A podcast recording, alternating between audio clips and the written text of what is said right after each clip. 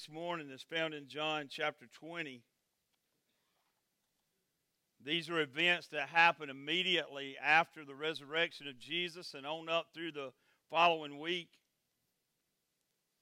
We find a group of men who are troubled and who are in such fear that they are behind locked doors because they're so uncertain about what's going to happen to them. I was thinking about these men. I was thinking about living in fear and having a, a, fearful heart. Think for just a minute. Is there anyone that you can remember in your life that just struck fear in you? That just uh, you knew that that person, uh, you didn't want to cross that person. They just struck fear in your life. 13 years of public school education, almost 14, but 13, well, actually 13 and a few extra month, weeks in the summer sometimes. But um, during all those times of, of teachers and, and administrators, coaches, and all those, there was, there was one teacher that I had that just had that effect on me. I respected them, I admired them, I loved being in their class. But I knew that I better never cross Mr. Needham. I knew that, that that better never happen. And so I had Mr. Needham two or three different times through high school. I did co op so uh, there in the 12th grade, when you co-opted, you went to school half a day, you worked half a day. And so I had Mr. Needham, and I was an officer in the vocational club. So we were going on a trip one time to Montgomery. And I noticed as we left on that trip, as we were headed down that way, I noticed I was the only boy on the trip. I was the only male on this trip. And I thought, well, I'll, I'll automatically assume Mr. Needham will be in the room with me. So, you know, that that'll take care of that. So what I didn't know was there at the last minute, Mr. Needham's family showed up and, and they traveled with us. His wife and his daughters went with us. So when we got there to the hotel there at Union Station in Montgomery, we checked into our rooms and I noticed that I went into my room and set my luggage down. Mr. Needham went into the room with his family and set his luggage in there with them. And man, my wheels started spinning. And I thought, here I am. I've got this room to myself. Everybody will go to bed. And when everybody's gone to bed, I'll be on the streets of Montgomery here in just a little while. So I, I have all this. I, I'm, I'm looking out the window. I'm looking around to see. I'm scoping out the motel. I'm looking at all these things. And, and I'm thinking about, I've got all these plans going in my head. Well, in just about 15 minutes, there was a knock on my door, and Mr. Needham walked in. And he said, Michael, have a seat. And so I sat down, and Mr. Needham said, Michael, he said, My family rarely ever gets to come with me on any of these trips, but they're here with me this weekend, and, and I'm going to spend as much time with them as I can. And he says, so That means you're going to be in this room some by yourself. And he looked at me, and he said, The curfew for this motel is 10 o'clock. He said, But my curfew, curfew for you is 9. And he said this He said, If you're not in this room at nine, he said, when we get back to school, you won't answer to Mr. Smith and you won't answer to your parents. You'll answer to me. And so Mr. Needham got up and he walked out and he told me what our itinerary was. And when he walked out and he closed the door, I can promise you this if that hotel had caught on fire after 9 o'clock that night, the Montgomery Fire Department would have had to physically took my door down with an axe and dragged me out screaming, said, No, Mr. Needham told me I can't leave. I don't know if there's anybody that, that ever but um, had that, and I know some of y'all are going to tell him that story, and he's going to tell you that how amazed he is that I'm in a pulpit. Um, but these men had that kind of fear. They were afraid that somebody was going to knock down a door and drag them out and pull them out in an inquisition about this empty tomb that existed. I want to read uh, these first uh, few scriptures. We'll take this section at a time, but let's look at the part here that says Jesus appears to the disciples. Begin with me here in verse number 19. It says, On the evening of that day, the first day of the week, the doors being locked where the disciples were for fear of the Jews. Jesus came and stood among them and said to them, Peace be with you. When he had said this, he showed them his hands and his side. Then the disciples were glad when they saw the Lord. Jesus said to them again, Peace be with you. As the Father has sent me, even so I am sending you. And when he had said this, he breathed on them and said to them, Receive the Holy Spirit. If you forgive the sins of any, they are forgiven them. If you withhold forgiveness from any, it is withheld. Now, right here in the beginning, in verse number 19, it's very important to understand something that Jesus is doing. The scriptures point out to us very vividly that Jesus appears to them on the first day. Jesus is establishing a new way. Jesus is establishing a break from the Jewish traditions and religion that these men are accustomed to. They are accustomed to meeting on the Sabbath, and the Sabbath being the holy day of the week for them.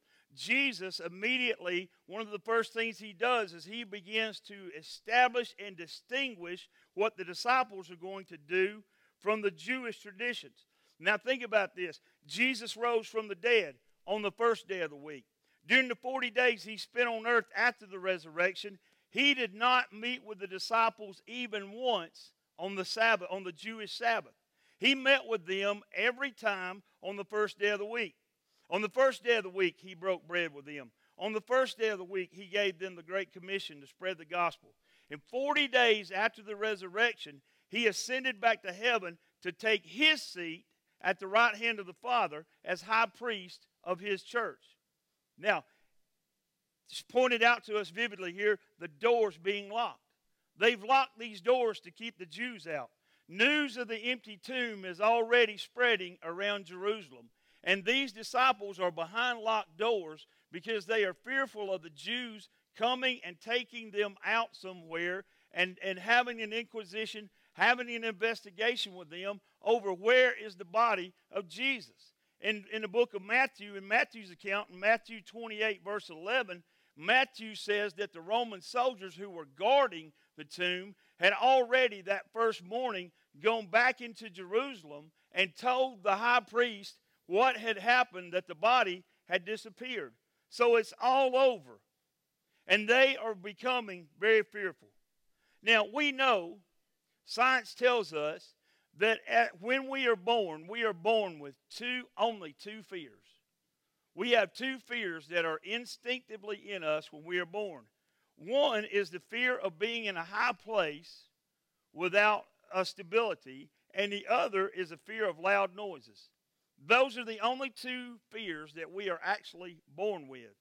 Fear is taught to us. We learn fear. These men had to learn to be afraid of these things. Now, I want to look right here at two ways that Jesus took their fear and two ways that Jesus still takes our fear here. First of all, he speaks peace into their life and into our lives. Two times here in this section of scriptures, Jesus says these words Peace be with you.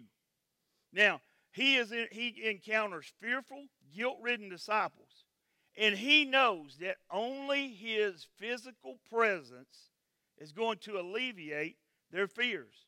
He is the only one who can help them understand all that's taking place in, in, in their lives right now. Now, think about this. There were other occasions where Jesus was speaking with his disciples where he spoke peace into their life. One example is in John 14 27 when he has describing to them that he's about to depart and he's telling them of the coming of the Holy Spirit, he says in verse number 27 Peace I leave with you, my peace I give you. I do not give to you as the world gives. Do not let your hearts be troubled, and do not be afraid. And then in John 16 33, a second time, he says this He says, I have told you these things so that in me you may have peace. In this world you will have trouble, but take heart, I have overcome the world. Now, I want to point out three things in those two scriptures that I just read. First of all, Jesus is personally involved in this situation of bringing peace to our lives. He says here, He says, I have told you, I leave with you, and I give you. I, He makes it personal. He says, I'm the only one who can do this, and I'm in a relationship with you personally, and I'm going to make sure that I tell you and that I leave with you, and that I give you. So he's personally involved. And then, secondly, he tells us the truth about this world that we live in. First of all, he says, You will, in this world, you will have what? You'll have trouble. There's some of you that have had trouble this past week. There's some of you that are looking, maybe there'll be trouble this next week. Maybe you've had trouble sometime in the past, but you know you're not going to be born into this world and escape this world without having trouble. Then he says, I don't give as the world gives. When the world gives you something, the world can take whatever it gave you back away. Jesus says, When I give you something, I give it to you solidly, and nobody can take it away from you once I give it to you. And then look at the third thing here, he addresses our heart. In verse number in John 16 33, he says, Take heart. And in John 14 27, he says, Let not your hearts be troubled. What does a troubled heart bring to our life? A troubled heart brings these things to our life it brings doubt, it brings worry, and it brings fear. Jesus said, I have come to take those things away from you and to give you settled peace. Uh, Paul would write in Philippians chapter 4 some of the most familiar verses in all of Scripture. In 4, 6, and 7, he says, Do not be anxious about anything, but in everything, by prayer and supplication, with thanksgiving, let your requests be made known to God. And the peace of God, which surpasses all understanding, will guard your hearts and your minds in Christ Jesus. That, think about that. G, Paul here, he, he says it's a guarantee that when you pray, when you're anxious, if you pray and you pray with thanksgiving, you give those requests to God, then there's a peace which surpasses all understanding. Have you ever had that peace that surpasses all understanding? It's the most wonderful thing to have in the world. When everyone else is falling apart, when everyone else is going through the same thing you're going through, and their lives are falling apart, but you have a relationship with Jesus Christ, and you begin to pray about the situation in your life, you begin to pray about what's going on, and He begins to give you that peace that surpasses all understanding. And you know why He gives you that peace sometimes? It's for those people, not only for you, but it's for those people whose lives are falling apart around you so that you can be stable in Him and allow them to know that you know Jesus and that's why you have peace in your life. Maybe you've been there before. Um, my prayer, I pray with a lot of people. I pray with a lot of people, and I pray with a lot of people in different situations, different places. But every prayer that I pray with somebody, I, I just about 100% of the time pray for peace in their life. I pray for them to have peace in their mind, and I pray for them to have peace in their heart. Because here's what I know we cannot function properly in chaos. The song we sang just a little while ago said that God brings order into chaos. So we pray for peace because pre- peace brings God's order to our lives. Listen, we serve a God. We serve a God who, one time in the middle of a huge storm, while he was taking a nap, everybody else is freaking out. In Mark chapter 4, everybody else is ready to, to give up the ship and, and to think we're going down. Jesus is taking a nap. When they wake Jesus up, he comes up on the ship, and what does he say? He says, Peace be still and the winds and the waves stop. And they look at each other and say, What manner of man is this that even the winds and the waves obey him? Hey, listen, I want to tell you something this morning. He's still standing on the deck of the ship, he's still in control of the winds and the waves. He's still there, and he still has the authority to stand and say, Peace, be still to whatever's going on in your heart. Listen, he calms my doubts and my fears. And here's the second thing he did he gives them the Holy Spirit. These men, look, think about these men. These men had deserted Jesus after his arrest. Simon Peter had denied him three times after his arrest. They let him die almost alone, and they allow the Jewish leadership to scare them. You know what Jesus does? He forgives them. He forgives them. He comes there to speak peace into their life and to let them know that He has forgiven them for abandoning Him and for deserting Him and for leaving Him there to die alone on a cross. But you know what? His forgiveness is wonderful. If He came just to forgive them, that'd be a wonderful story and we could stop right there. But He didn't stop right there. He forgave them and then He said, Listen, I have something for you to do. He said, he said, Even so, as the Father has sent me, even so I am sending you. He gave them a job to do. Now, in order for them to have the power to do that job, He breathed the Holy Spirit on them. It's very similar, very similar to when God breathed life into Adam when He created the first man. It's very similar to that. When God breathed His life into Adam, Adam became a physical living being. When I was born, sometime early in the morning, March 20th, 1966, um, Lackland Air Force Base, San Antonio, Texas. They have a parade that day every year there. when I was born there, I was born into physical life. I had physical life. But you know what? The moment that I was born, what did I begin to do? I began to die. The moment that I was born physically, I began to die physically. But then there was this evening. Then there was this evening when the Holy Spirit spoke to my heart and pointed me and said, Jesus is the only hope for you. Jesus is the only answer for you. Jesus Christ is what He's waiting on you. He's beckoning you, and He sent me to point to point Him out to you. And there was that moment where I bent my I bent my wheel. I gave my life to Jesus Christ. And at that moment, at that very moment, the Holy Spirit came into my life. And I wasn't just alive physically, but I was born for the first time. And really, what matters, I was born spiritually. I was born again through the Holy Spirit. He immediately came into my life. Now, look at this. The whole Trinity is at work here. Jesus as the one sent by the Father. The sent one, Jesus, has now become the sender. And he's commissioning his followers to serve as his messengers and representatives. As the Father sent Jesus, now Jesus sends his disciples and he equips them with the Holy Spirit.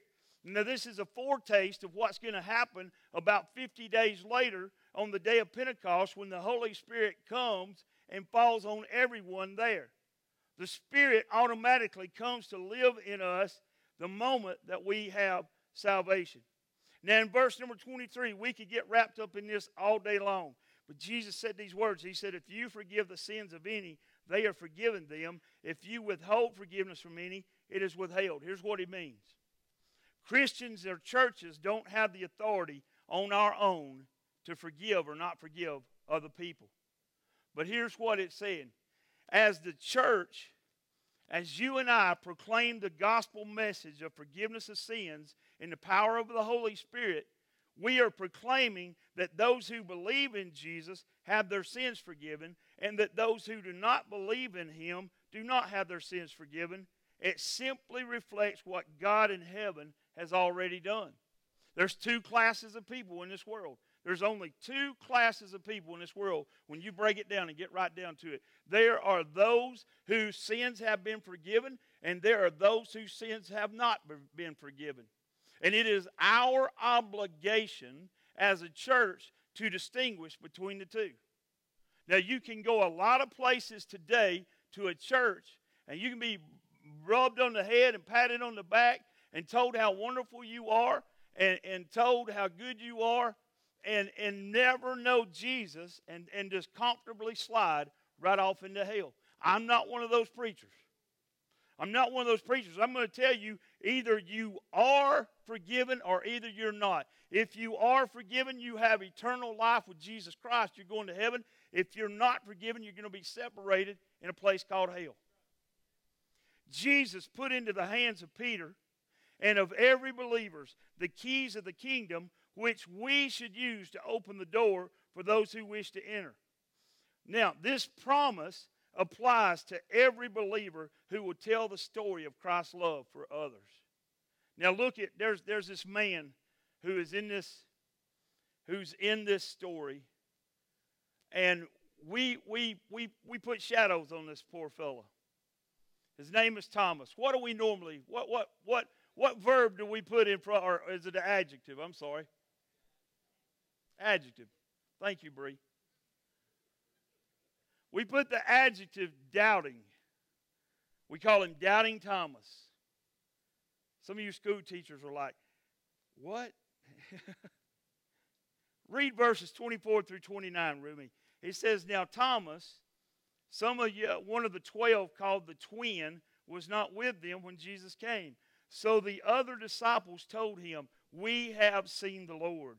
But he said to them, Unless I see his hands, in his hands the mark of the nails, and place my finger into the mark of the nails, and place my hand into his side, I will never believe. I will never believe. Eight days later, his disciples were inside again, and Thomas was with them, although the doors were locked. Jesus came and stood among them and said, Peace be with you. Then he said to Thomas, Put your finger here and see my hands, and put out your hand and place it in my side. Do not disbelieve, but believe. Thomas answered him, My Lord and my God. Jesus said to him, Have you believed because you have seen me? Blessed are those who have not seen and yet have believed. Do you have that friend who's that show me friend or that prove it to me friend? Any of you have that person, that, that friend in your life? I have one. If my friend told me, if my friend told me that he was catching 10 pound bass on purple caterpillars, he would expect me to believe it and not question it, and he'd tell me that he was the only one who could do it. Now, if I told my friend, this same friend, if I told him, hey, I caught a 10 pound bass on a purple caterpillar, no, you didn't, you lying. He'd make me, he, he would want me to get in a boat and go with him and show him and prove to him that I could catch a, and I don't even know if you can catch a fish on a purple caterpillar. But he would want me to go and prove to him that I could. Everything with him is an argument over whether he's right or whether I'm right, and, and, and I hadn't won one yet. You ever known that person who was just that guy? That guy who always was the doubter, or Thomas is that guy. I always told my kids when they were younger, and they would go, I, I would say, don't be that kid. Don't be that kid. Didn't work most of the time. But Thomas is that guy. Now, for whatever reason, Thomas the twin was not at the first meeting when Jesus appeared to the other disciples. Now, everybody grieves in different ways. Thomas may have been alone. I grieve by myself. Thomas may have gone somewhere and to grieve by himself. He may have just separated himself. We don't know. But the other disciples could not convince him they had seen Jesus. Maybe Thomas thinks the disciples have seen a ghost. Thomas wants physical evidence. He wants to put his hands in the nail holes and side wound. He says, The only way that I'm going to believe is if I see physical evidence. Now, let me ask you is Thomas really any different than the other 10? Really, he's not. The other 10 had gone and, and were hiding behind a locked door. They, they had locked themselves away. They had doubts and they had fears. They had, they had heard the account of the empty tomb, but they're still hiding behind a locked door. But see, they got to see Jesus in the flesh, which is all Thomas really wanted to do. Thomas had a great desire to believe. He wanted to believe. There's a great desire to believe in the whole world today. There's a great desire in our world to have something to believe in and to have something to hold on to and something that is truth that, that, that is there. Today, you and I are the proof of the resurrection. Our lives are the proof of the resurrection. Now, Jesus comes here this following Sunday. It's one week after Easter. This festival of unleavened bread is over, and the disciples will soon be going back to Galilee. Now, Jesus appears again, and again he says, Peace be with you. And in verse number 27, he tells, he tells Thomas this I know what your doubt is. I know I, he reveals his knowledge of the doubt in the mind of Thomas, and he mentions the very test that Thomas had named. And he says to him, See the nail scars, see the imprint, see the wound in my side. Jesus wanted Thomas to believe instead of doubting the resurrection. Theologian named Lawrence Richards wrote this about Thomas. He said, What a blessing Thomas is to Christians everywhere. He reminds us that the skeptic is not rejected by God, that doubts and uncertainty do not lose us a place in God's kingdom. He reminds us, too, that Jesus willingly comes to us to show us his hands inside that we might believe. Jesus met Thomas where he was. And in verse number 28, Thomas says these wonderful words, My Lord and my God. It's not merely an exclamation of astonishment at seeing Jesus. He's simply using the proper address that the risen Christ deserved. Thomas immediately knew that the risen Christ was Lord and he was God. He identified Jesus as being both. He just properly addressed him. Uh, Paul says in Philippians chapter 2 that one day every knee will bow and every tongue will confess the exact words that Thomas exclaimed here.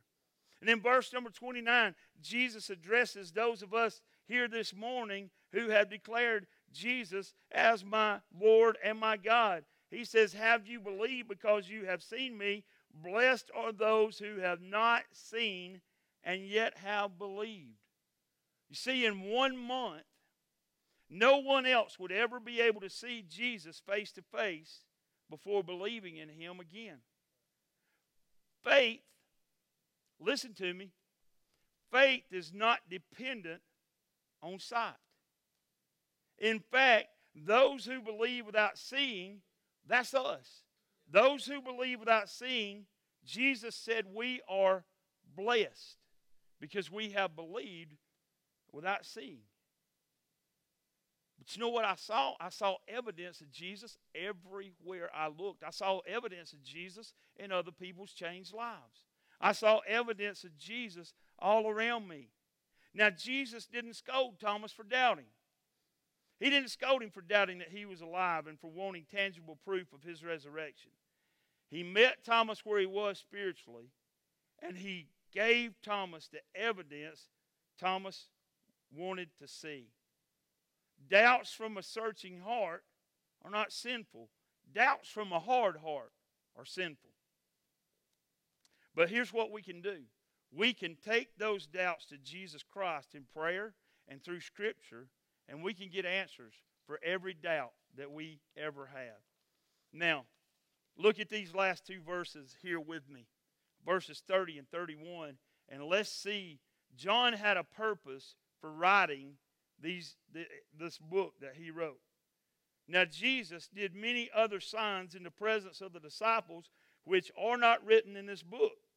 But these are written so that you may believe that Jesus is the Christ, the Son of God, and that by believing you may have life in his name. How many of you, how, how many of you have ever written a term paper or an essay? You ever written a term paper or an essay? Sometimes y'all listen to my grammar and you think, I bet he's never written one. I've written hundreds of them.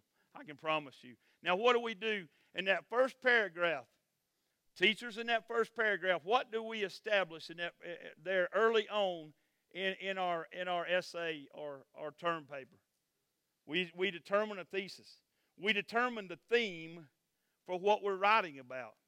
I can write you a thesis in two minutes' time. I can sit with my children for two hours and can't get them to spell thesis. They'll give me later. Now, we're taught to start a paper with the theme statement or the purpose statement. Now, John has a clear statement. And although he stated it near the end of the book, normally in most books of the Bible, in Acts chapter 1, the thesis is found in verse number 8 the great commandment.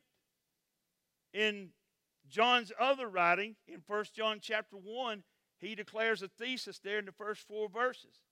But in the Gospel of John here, he waits until the very end here to explain why he wrote this book. These verses are the key verses for everything that he's already written. They explain why John wrote this gospel. he wrote it simply this, reason so that people who read it will believe that Jesus is God's Son and gain eternal life. What, what have we been taught in Southern Baptist life? What, what have we always been taught? If we lead somebody to Christ, where do we where do we immediately send them? What's the first thing we tell them to read? The book of John. We tell them to read the Gospel of John. Because John, the beloved, had such an intimate relationship with Jesus. He declares Jesus in a way that the others don't, but he also gives so much evidence and proof as to who Jesus is that Jesus is God in the flesh. Now, he says here, I didn't record every miracle Jesus did. Instead, I selected the ones that clearly point to Jesus being the Son of God. John told us all we need to know about Jesus so we can have eternal life. Now, John didn't write philosophy. There's not a lot of theory here in what John wrote. John wrote as an eyewitness in an eyewitness account to everything that he witnessed God in the flesh do on this earth. Now, why why did God establish why did God establish just a, just a few days later, about a month later, why did God establish a church there in Jerusalem? Why did he establish that church there? He established it for the purpose of carrying his gospel to every nation. He tells them there, before he ascends, Jesus tells them that they're going to take the gospel all throughout Jerusalem, to Samaria and Judea, and then to the ends of the earth. About 148 years ago, God established a Baptist mission here in what was known as Cross Plains at the time. Why did God establish that Baptist mission here in Piedmont?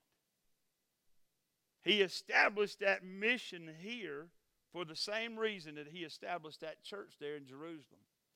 For us to share the gospel here, but to also be sure that we're carrying the gospel to all nations. And here's, here's how we, here's a practical way, our, our personal story of relationship, my story. I told my story last Sunday from this pulpit. Each one of you has a personal story of how Jesus has changed your life and how you have eternal life, and that the only way you could have that eternal life was through the death, burial, and resurrection of God in the flesh, Jesus Christ. Now, this evening, this afternoon, there's a group of us who are going to meet and we're going to plan a celebration, a 150th anniversary celebration for this church in January of 2020. We're, we're looking that far ahead to plan a celebration. And, and that's wonderful because I can tell you, knowing what I know, that most Baptist churches have a lifespan of about 70 years and then they die. In our county, there are 20 to 25 Southern Baptist churches that have about five years of existence left if they don't completely change what they're doing. Now, God established this work here in Piedmont, Alabama. He established a church to, to be here. But more importantly than that,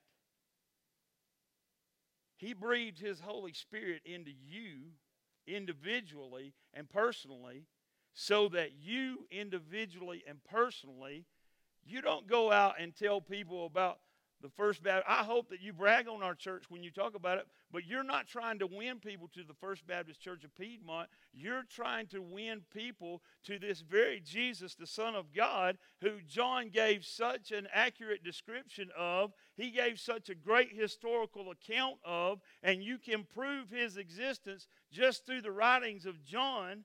And then you add your personal account to what this Jesus did in your life and how you have eternal life because of him. And guess what? You let the Holy Spirit do the rest. You let the Holy Spirit do the rest. You let him convict that heart and point that person to Jesus, and you explain to them scripturally how they can know him for eternity. Does that sound real hard? It's not. It's not. Go back. I, we tell new believers, we say this go and read the book of John.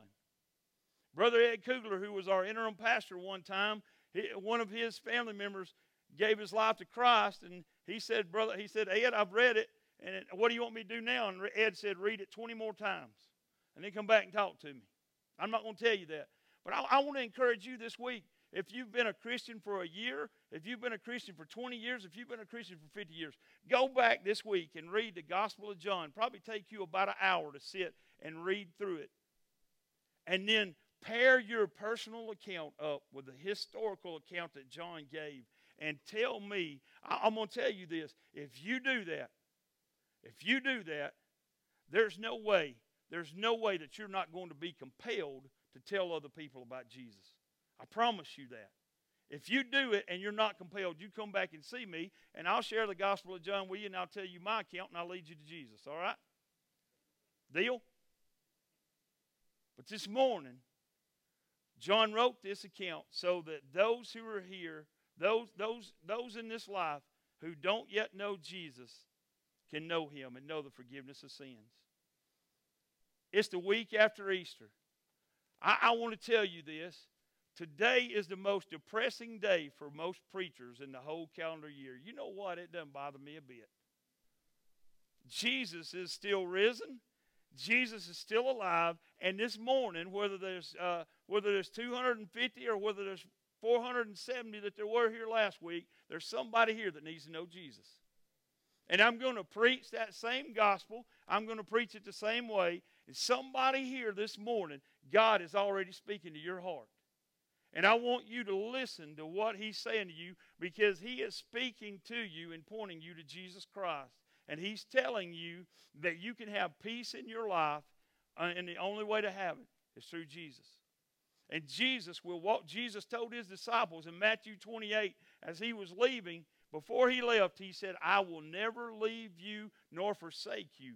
And I promise you that this morning. Not every day of my life has been easy. But I can tell you this every day of my life has been walked with knowing that Jesus is, is walking with me. And that's what sustains us through this life.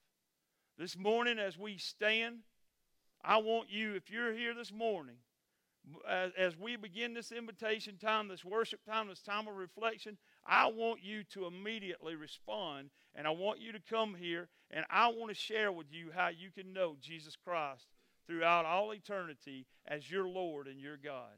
Would you bow your heads as you stand, Father, this morning? I pray for those who are here who need to know Christ as their Savior. I pray for those who are here this morning who need to know that their sins are forgiven. I thank you for your account through the Gospels of the life of Jesus, the death of Jesus, the burial, and the resurrection of Jesus. I'm grateful to know this morning that I have eternal life through Jesus Christ, my Lord and my God. And I pray this morning that if there are those here, there's anyone here this morning who needs forgiveness of sin, I pray they'll come immediately and find that. And Father, I pray this morning for those who are struggling with baptism or church membership, whatever they need to do during this time, someone will be here to receive them and to give them further instruction. We ask these things in Jesus' name. Amen. Would you